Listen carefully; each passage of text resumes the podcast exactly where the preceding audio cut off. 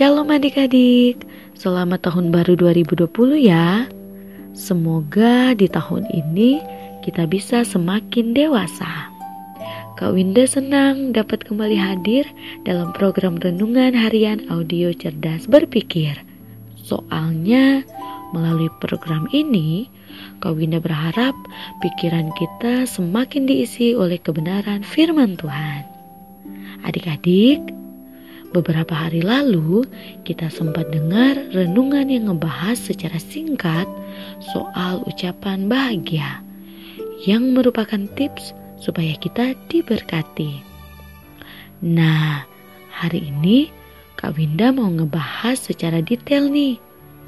Kak Winda hari ini ngebahas poin yang pertama, yaitu miskin di hadapan Allah.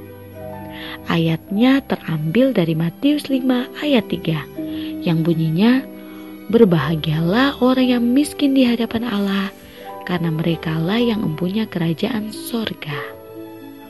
Untuk memperluas wawasan adik-adik, Kak Winda mau bacain ayat bacaan tadi dalam terjemahan bahasa Indonesia yang lain. Terjemahan sederhana Indonesia ayat tadi bunyinya gini. Sungguh diberkati Allah orang-orang yang tahu bahwa mereka mempunyai kebutuhan rohani. Karena merekalah yang akan menjadi warga kerajaan Allah. Dari bacaan ini, kita dapat menyimpulkan bahwa miskin di hadapan Allah bisa berarti tahu mempunyai kebutuhan rohani. Oke, Kak Winda mau kasih tahu nih. Kalau miskin harta, ya kerja keras. Kalau miskin ilmu, ya belajar.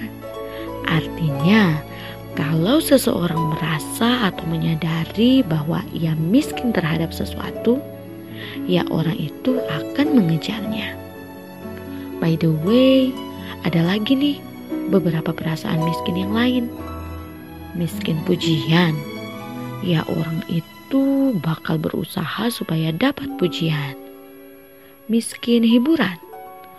Ya, biasanya orang tersebut akan berusaha nyari hiburan dan terus-terusan ada di dalamnya. Kayak main game. Kalau miskin rohani yang kita bahas hari ini gimana? Ya, itu harus dikejar juga dong.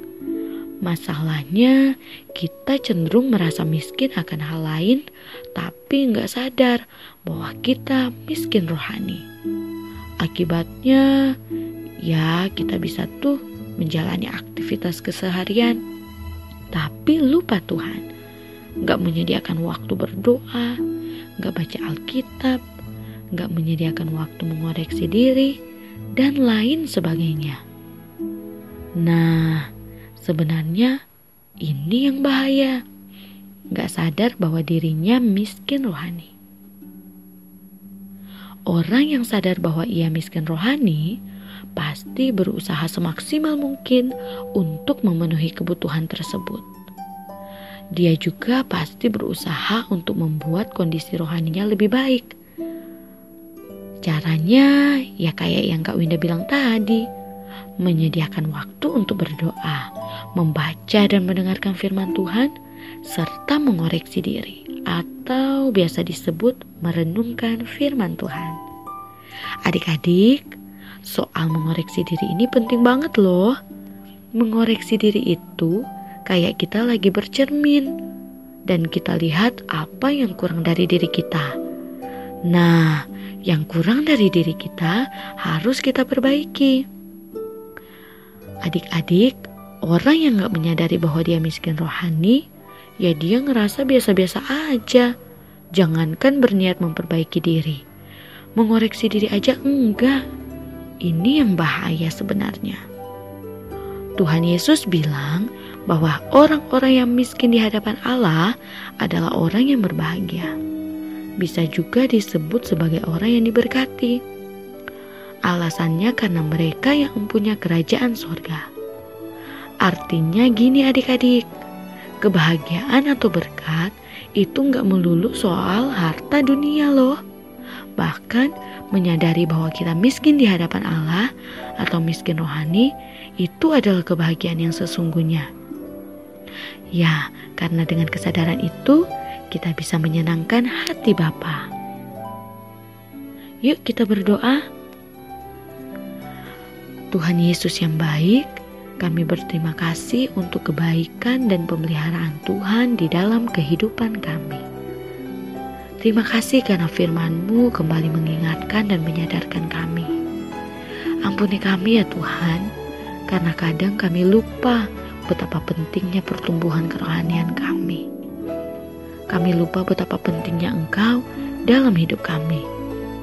Namun firman-Mu mengajarkan kami, biarlah kami mengingat akan Engkau dengan kami berdoa, membaca dan merenungkan firman Tuhan, dan melakukan firman-Mu dalam hidup kami.